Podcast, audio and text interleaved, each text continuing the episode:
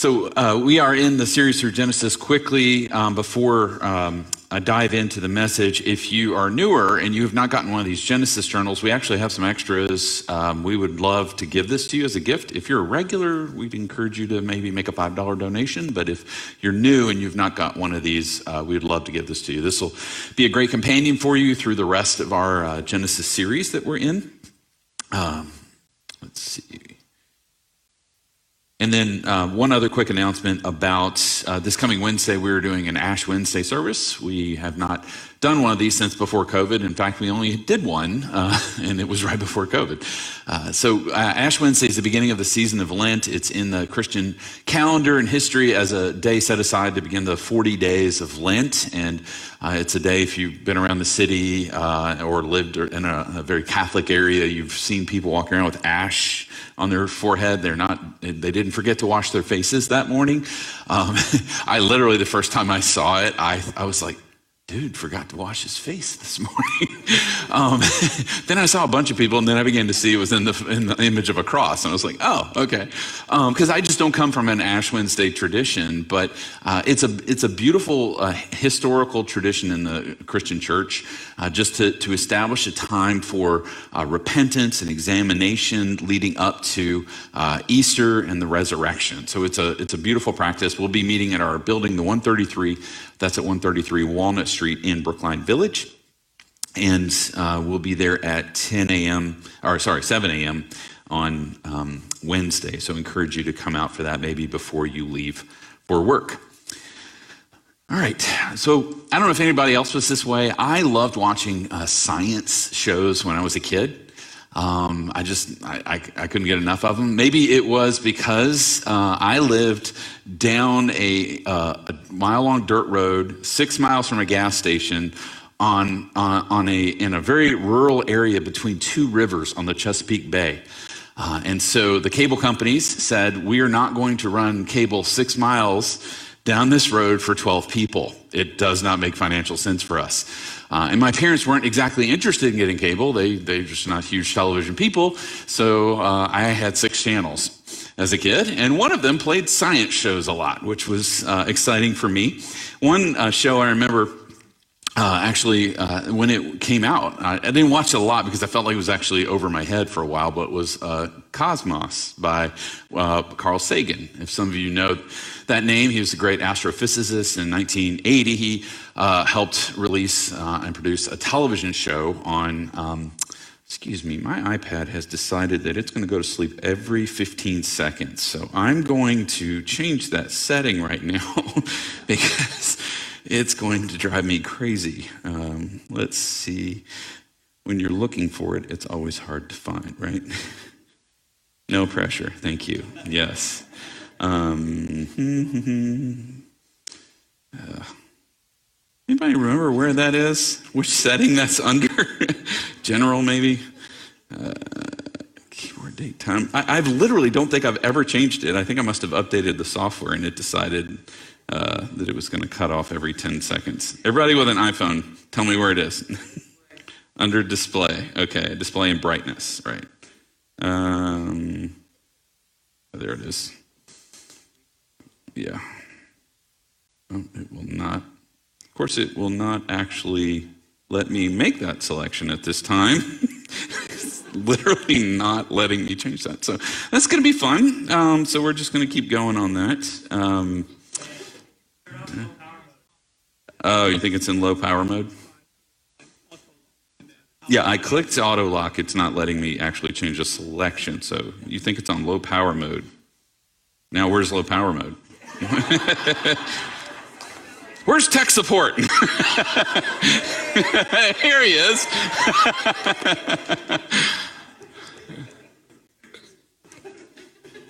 so I'm going to continue with my introduction. I loved Cosmos, um, but if does anybody remember the opening line? No, no, no. It's actually the universe is all there ever was, ever is, or ever will be. Right? Okay, I'm the only one that knows that. All right, um, you should all watch Cosmos. Okay, sorry, uh, Marlene knew it, uh, and so they actually began that. And what I didn't realize I was watching that, of course, I mean, I, I was in a Christian family, so I, I kind of could filter that out and go, you know, I can, I can still watch the science part of this. Um, but what I realized is like that came to sort of capture the philosophical framework of our current age.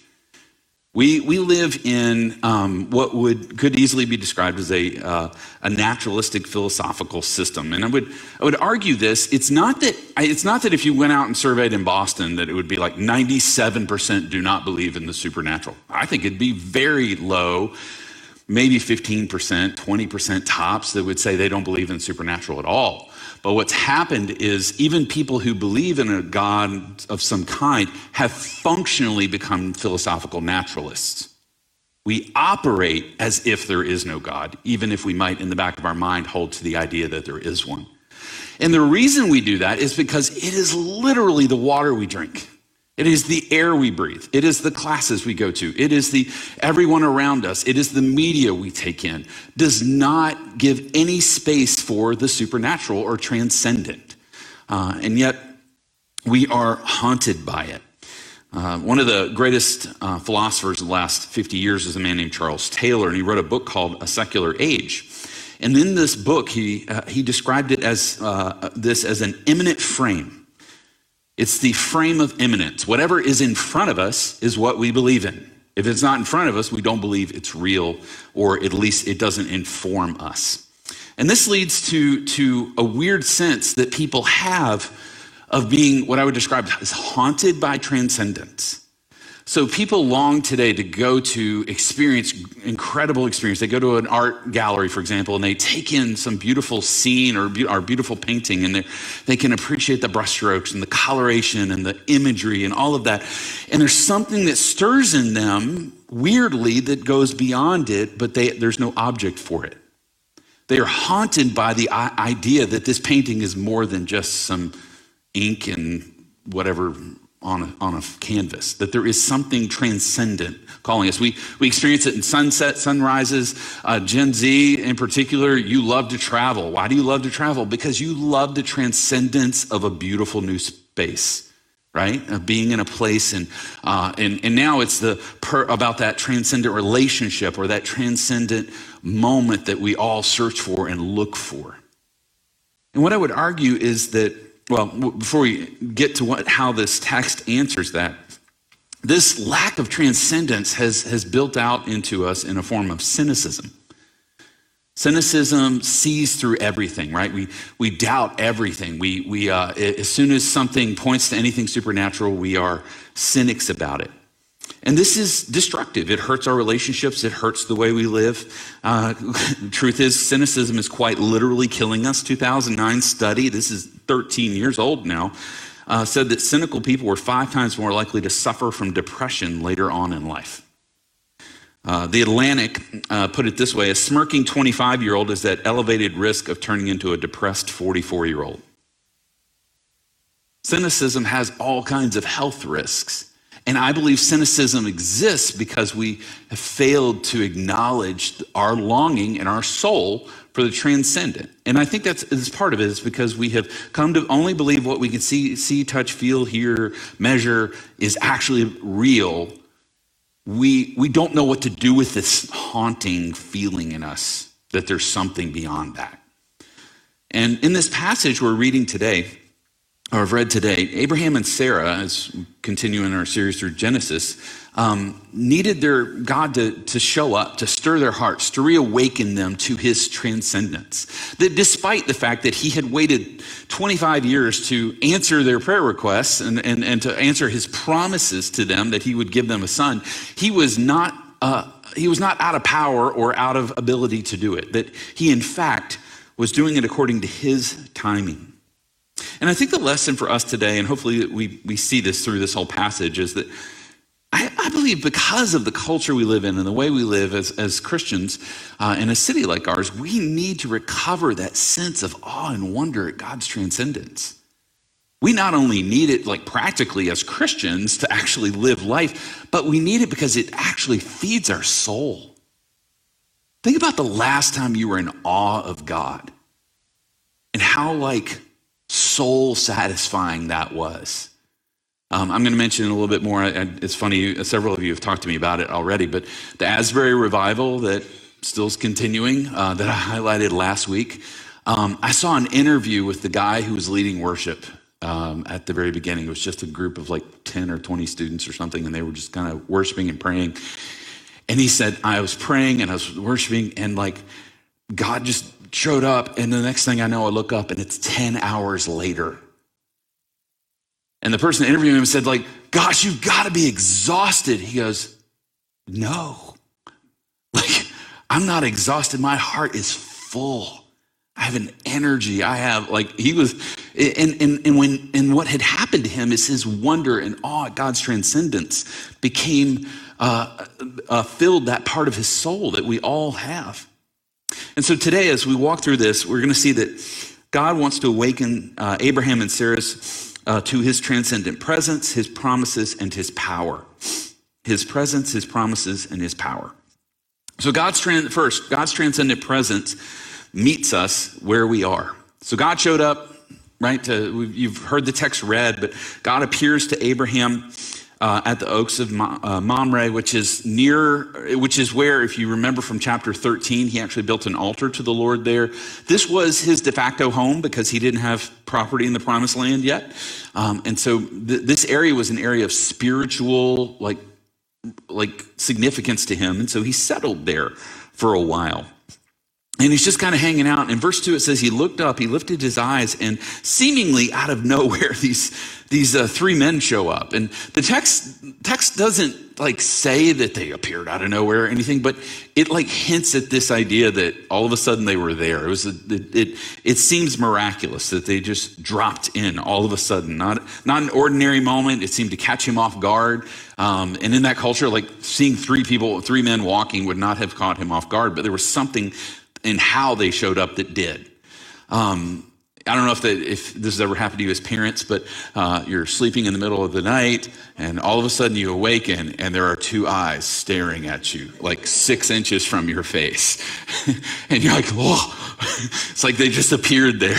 You know, it's like a two year, your two year old, three year old, whatever. Um, that's shocking, right? I feel like that was Abraham. He's like just kind of chilling out the the day, and he's like, oh my gosh, what's happening? Like, and he saw these three men. Um, and it says when he saw them, he ran. Now, at this point, Abraham's old, right? You know that. And in that culture, just like today, if you saw an old man running down the road in a suit, you would think, that's weird.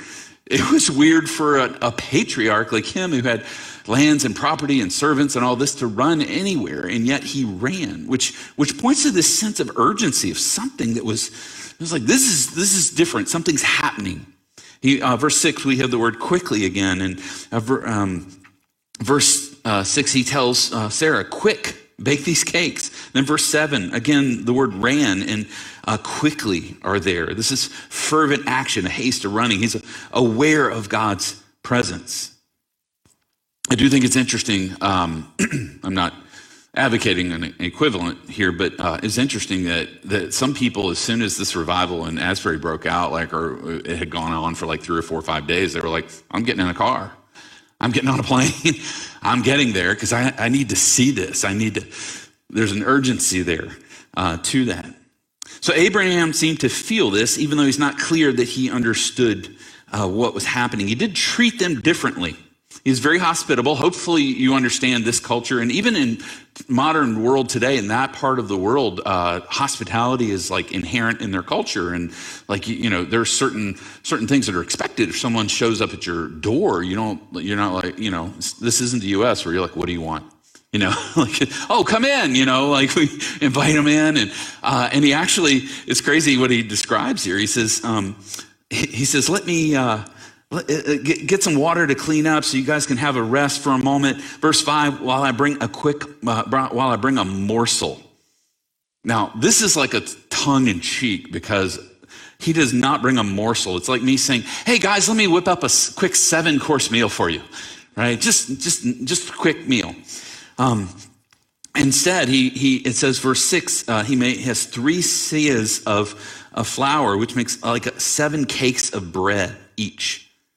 Uh, verse 7, he has a servant take and kill their chosen, uh, chosen calf. This was a costly, extravagant action by Abraham. He's sensing something is happening here. He doesn't, I don't think, fully understands this is God yet, or he would probably just be on his face. Uh, but he is sensing that this, these, these guests are unusual.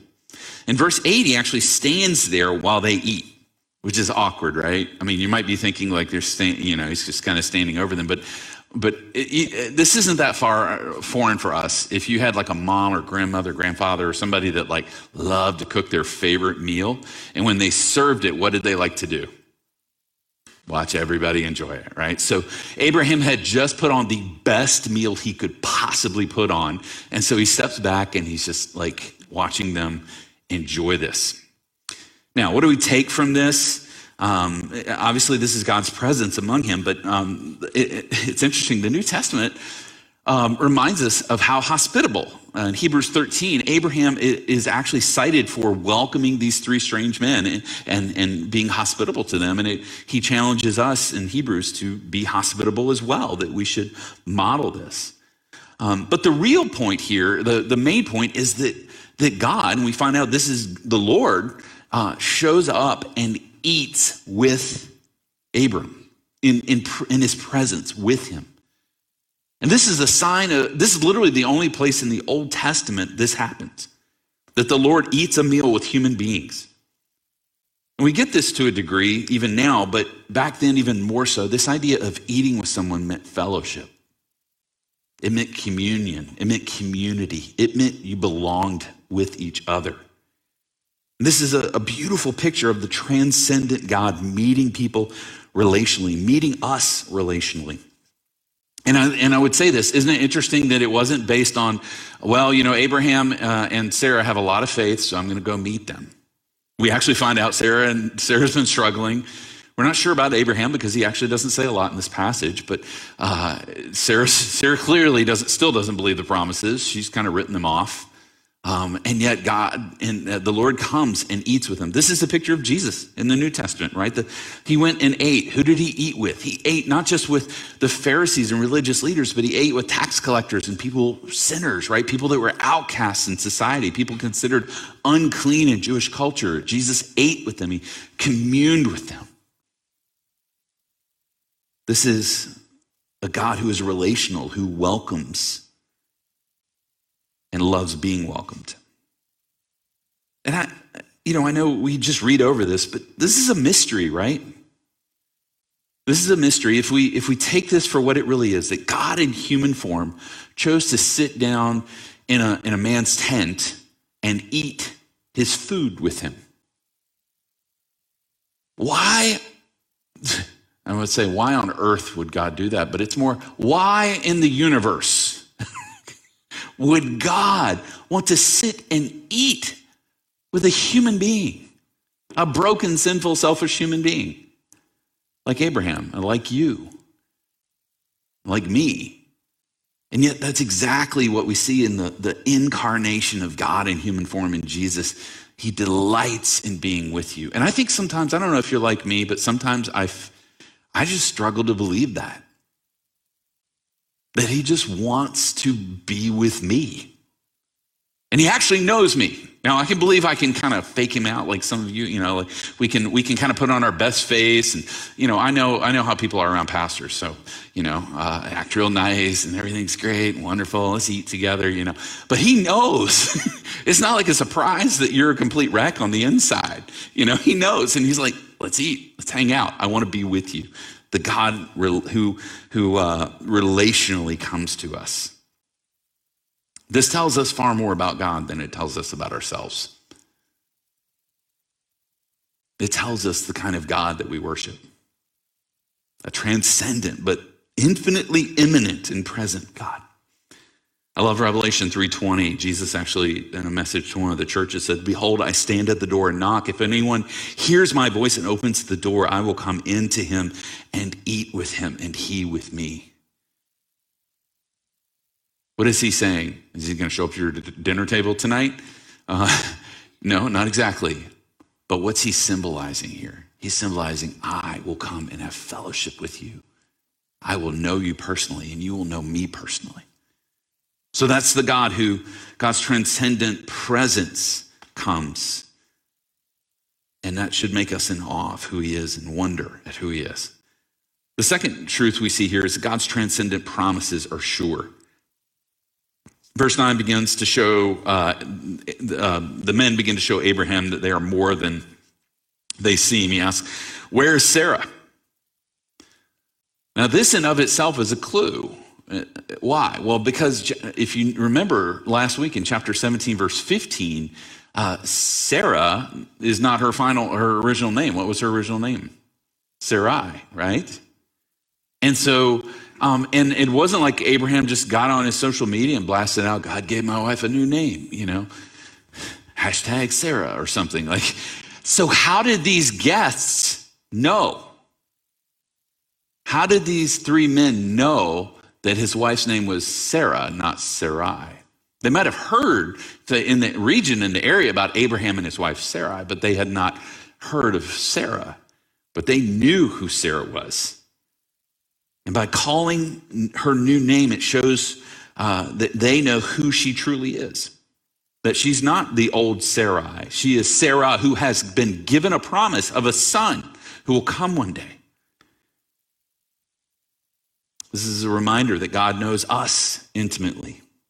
She wasn't even, Sarah wasn't even in the crew, right? She was in the tent. She was hiding out from these men uh, at that moment for some reason. We're not 100% sure why, but she's not in the presence of these men. Matthew 6 reminds us that God knows you and I intimately. He knows us personally, not just generically. He doesn't, he doesn't look down at this room right now and just see a sea of people. You know, I have, I, I'm terrible with names. Uh, sometimes I forget my own. So, I, like, I don't remember everyone's name. That's why we have name tags. It's largely for me. Um, no, so we can get to know each other. But, but God, God like know, not only knows your name in this room. Matthew 6 says he knows the hairs on your head, right? And for some of us, that's less than others. But he knows you personally on a deep and intimate level. What kind of God is this? So God knew Sarah. He knew who she was. He knew they knew about Sarah's doubts, disillusions, and despair. But they also knew her future. That God's grace was going to work in her life and that Sarah was going, despite her doubts, despite her struggles, was going to be an object of God's amazing grace and blessing and be a mother uh, to a multitude. If the name didn't include Abraham in, verse 10 says, The Lord said, I will surely return to you about this time next year, and Sarah, your wife, shall have a son. This is the same promise, by the way, as chapter 17. And this is when it dawns on Abraham that these are not like just regular men that are just even special men. These are, this is God. Um, they just, he woke, wakes up to that reality. It's like meeting a celebrity, and, and at first you didn't think it was or might have been, but then you figure out it actually is. Um, if you know, some of you may know the name Tony Hawk. Uh, it famously happens to him maybe more than any, any celebrity out there. Uh, Tony Hawk is uh, famous for putting skateboarding on the, on the uh, radar and as a sport and was the greatest skateboarder for many years. Actually has video games named after him. And now he's just like a liaison around the world for the sport. Um, and he'll go places and people will be like, you know who you look like? you look like Tony Hawk. and he gets he just chuckles at it now because it's so funny and then and then they figure out it is him and they're like you know and it's like a revelation of of who he is um I love that, that God didn't show up and just like blow the doors off Abraham. He didn't just blow Abram's tent over and be like, the Lord is here. You know, he just kind of came in very subtly, but in a very real way, um, meeting Abram where he was to remind him that his, trans, his transcendent promises are sure. God's transcendent promises are sure. You will have a son. I'm, I mean, I'm telling you again, I've told you before, I've told you multiple times before, if you've been with us since Genesis 12, it feels like Groundhog Day, right? A little bit. I mean, the language is slightly different throughout all of them, but it's multiple times the Lord speaks to Abraham and tells him, I'm going to give you a son. I'm going to bless you. I'm going to make a great nation from you. I'm going to bless all the, uh, uh, all the peoples of the world through your offspring, right? And he keeps reminding him, I'm going to bless those who bless you and curse those who curse you. And all of these great blessings and promises. And he's reminding him, it's not, it's not your plans, Abraham. It's not your agenda, your strategy. It's my promises which are your future.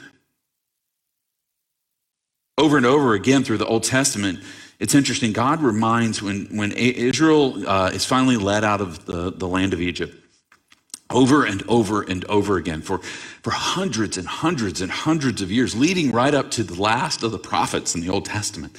Uh, God kept telling Israel, I am the Lord your God who brought you out of slavery in Egypt with a mighty hand and outstretched arm, right? Walk with me. In other words, faith in, in God's future promises of what he was doing was based on God's faithfulness to his past promises. And this is what happens to you and I. We get caught up in our immanent moment. We forget about the promises God has already fulfilled in our lives promises to forgive us, promises to bring us into his family, promises to give us eternal life, promises to give us his spirit, promises to give us uh, a hope and a future as part of his people in a new heavens and new earth one day. Promises that, that even the gates of hell cannot separate us from his love. These promises that we're given, but we forget about those. So then we live in this moment where, where it's immanent frame, right? Just what we see. And then we look at the future and we freak out. We get anxious and we're worried and we struggle. And it's because we don't look back at the promises God has fulfilled, so we can't look forward to the promises He will fulfill. We need to be reminded of the work of God in the past so we can trust in His promises for the future. Again, this text is such a good example. This whole story is such a good example to us. God doesn't come to I mean, he kind of rebukes Sarah, uh, and we'll get to that in a moment, but one of the cool things he actually says, and even just the way the Lord says stuff like this is, is great. Um, he, he tells him that, he tells Sarah at the end, right? Like, uh, um, she says, I, I did not laugh. And they said, Oh, but you laughed. And we will, in, in a year, we'll come back and you will have a son. His name will be Isaac. Now, the interesting thing is, what does the word Isaac mean? Laughter. God named, God named Abraham and Sarah's son laughter. And, and so he's, it's like God, there, there's a play on words here in the Hebrew. You, you laughed, but in a year, we're going to come back, you're going to have a son named Laughter. I love that. God doesn't condemn, He's not angry or wrathful at the lack of faith here. But He's reminding them of His promises. Sometimes God does that. He meets us in our tough moments. Sometimes He just blows our doors off and shows how faithful He is to answer prayer, to build His church, to advance His kingdom. I, I, I talked about it last week, Asbury, and um, it's still going 11 days. They're actually, I think today is the final day. They're moving, they're going to move it off of campus today because it's, it kind of disrupts the university and they got to keep accreditation at some point. Um, so they, they're going to move it off of campus. Um, but the crazy thing is, uh, I found out through this week that this has spread to multiple colleges and universities around the area. Wheaton, um, Cedarville University, uh, a friend of mine's son is a student there. They had chapel, think it was Wednesday morning at 10 a.m. Uh, it was supposed to be an hour. It went four hours. And then the next day, hundreds of students, this is fascinating. Hundreds of students left Cedarville University and went to secular colleges and universities around the area to share the gospel with other college students. Samford University in Alabama, Birmingham, Alabama, a student was in the chapel playing the piano by himself and just worshiping. And slowly, a few students began to trickle in, and within a few hours, 200 students were there. And uh, it went till 2 a.m. And then it picked up the next day and it's kept going, the last I've heard It's crazy. Like these were unplanned things, but God was showing up to show how good He is. That he is faithful to his promises. Listen, I know, and as a, I'm a, I'm a Gen Zer kind of, or uh, sorry, Gen Xer. Sorry, not Gen Z. I wish, yeah. I act like a Gen Zer sometimes. I get that. Um, I, am a Gen Xer, right in the middle of Gen X. Um, and like, you, there's so much, uh, I get frustrated with uh, older Gen Xers and boomers and the older, even the older generation, the, of just the, the, the cynicism about Gen, Gen Z. And, and, I, and I have, like, even preaching at college students a few weeks ago, I just felt like some, God was doing something. I am like, the Lord used this, like blow the doors off Gen Z, because I think they could change the country. Listen, a lot of people don't know this. 1970, when the revival happened at Asbury and other colleges and universities around the area and around the country, during that same time, it began, it was part of what was called the Jesus People movement, which impacted tens of millions of Americans with the gospel. I, would love to see this. But I also, in the back of my mind, am like, what if it came to Boston? You know, there's a lovely chapel right on Boston University's campus. I can't go there, but Jesus could go there. and he could inspire some student to just start worshiping and begin a movement. And I would love that. And I think we should be praying for that because God is a God of transcendent power, but he shows that through his promises. He is not wringing his hands over Gen Z. He's not wondering what he's going to do with the church in America. There's a lot that needs to be fixed, but he's not worried. And he's demonstrating his faithfulness even through this movement of college students. God can move without our prayers, but he chooses not to.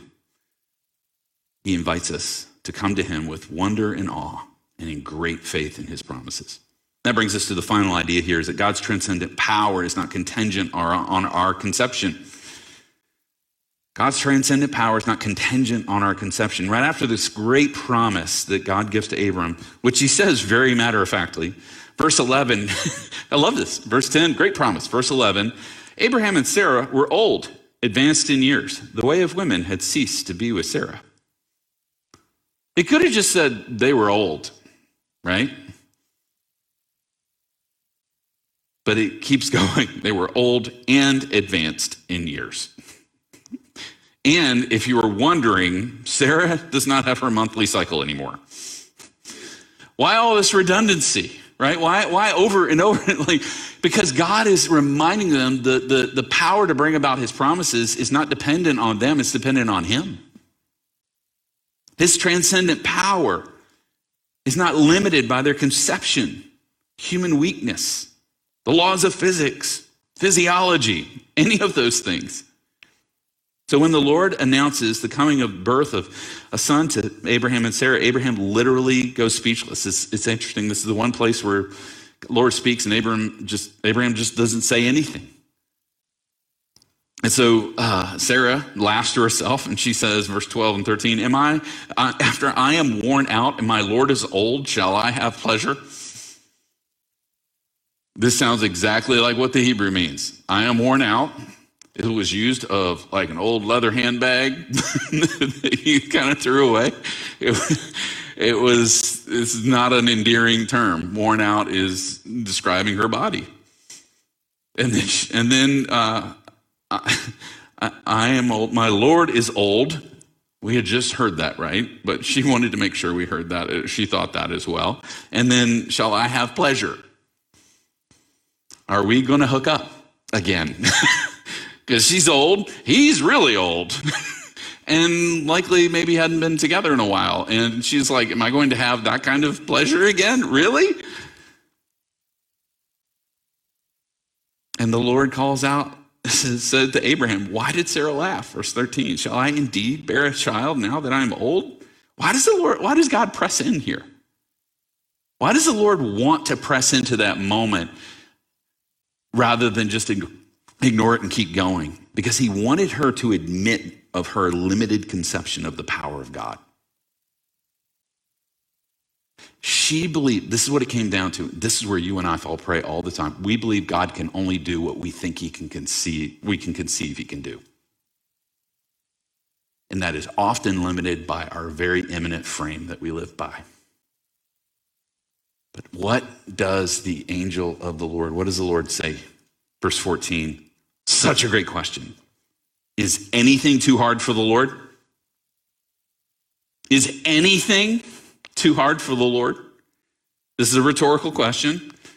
Kind of like when your mom would ask you, Are you going to clean up your room before you go out with your friends? The answer to that is yes. Yes, I was. I am.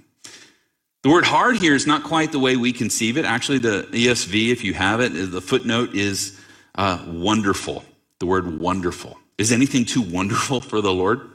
This, ver- this word is used in Job 37 14. Stop and consider the wondrous works of God. Psalm 119, 118. Open my eyes that I may behold wondrous things out of your law. Isaiah 9 6, famous Christmas uh, text. The wonderful counselor is this same word in the Hebrew. So we could translate it Is there anything too wonderful for God?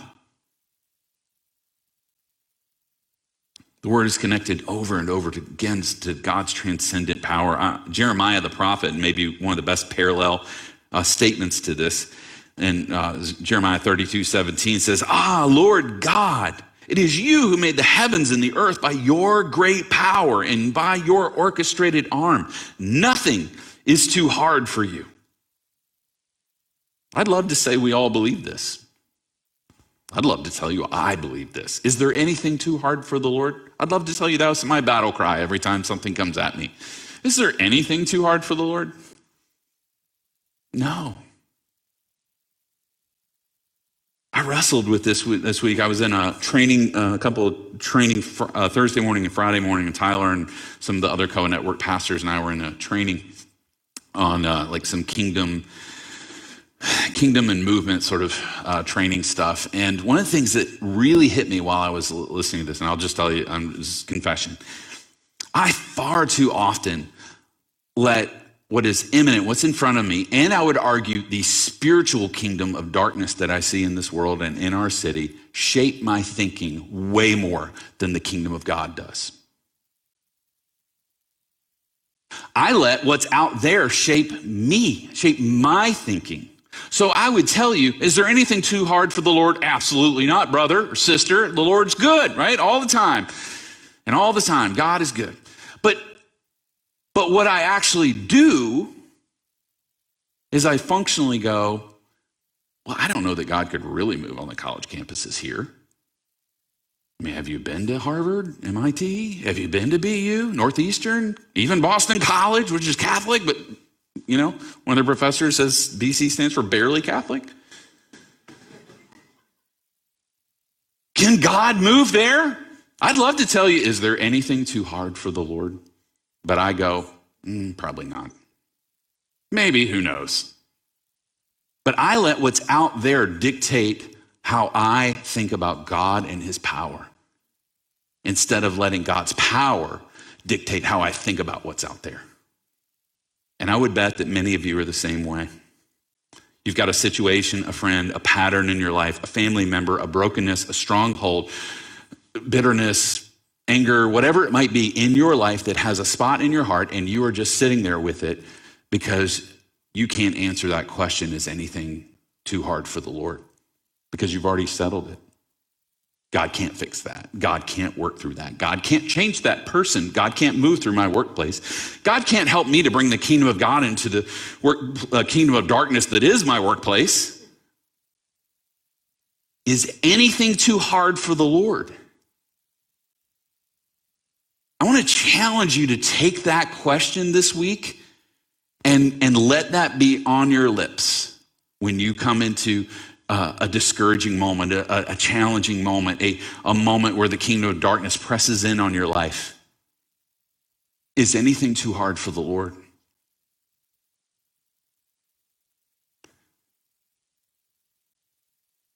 All of this, all of this passage is ultimately comes into focus through the cross, the presence of God, right? The relational presence of God among us, with us.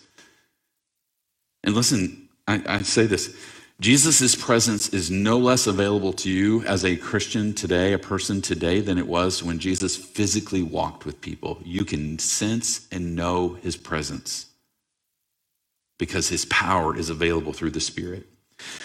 He gives us great promises of dying in our place for our sins, that there's no condemnation in Christ, that you are approved today, right here, right now, despite this last week, how bad it was.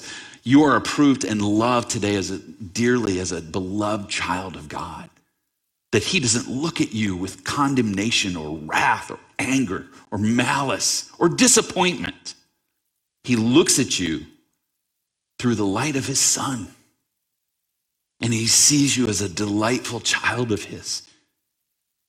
These are promises that you and I are called to believe in and root our lives in, and to see the power of Christ to take away our sin and shame. As we close, is there an area of your life that you have shut off that you need to ask the question again is there anything too hard for the Lord in this area? And maybe you need some brothers and sisters here to pray with you, to encourage you, to support you, to walk alongside you as you face that. Listen, that's okay. That's normal. That's the way Christianity is designed to work. Have a spiritual family that encourages you to walk in faith in that area.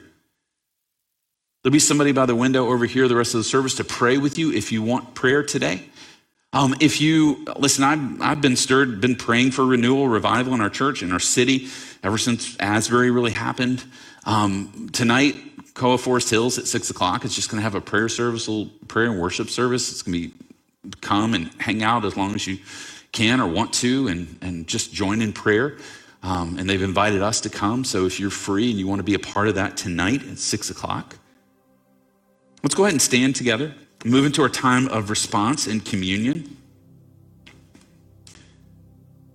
And as we, we prepare to take the bread and the cup, the bread symbolizing Jesus' body and the cup symbolizing his blood is, is meant to be Jesus' presence to us in a physical sense. And it, it comes with great promises. Promises looking back at your past and knowing your sins are forgiven. Knowing your sins of today are forgiven, your sins of tomorrow are forgiven. And then Jesus said, Take this as long as you will until I return. And so it is a forward looking meal as well to the promises of God that one day, whatever's plaguing you today, whatever disappointments and frustrations and, and, sadness or brokenness, whatever is in your life today, you can believe in the promises of God that one day all of that will pass. Every tear, every, every tear from our eyes will be wiped in the presence of Jesus. Let's bow our heads and pray.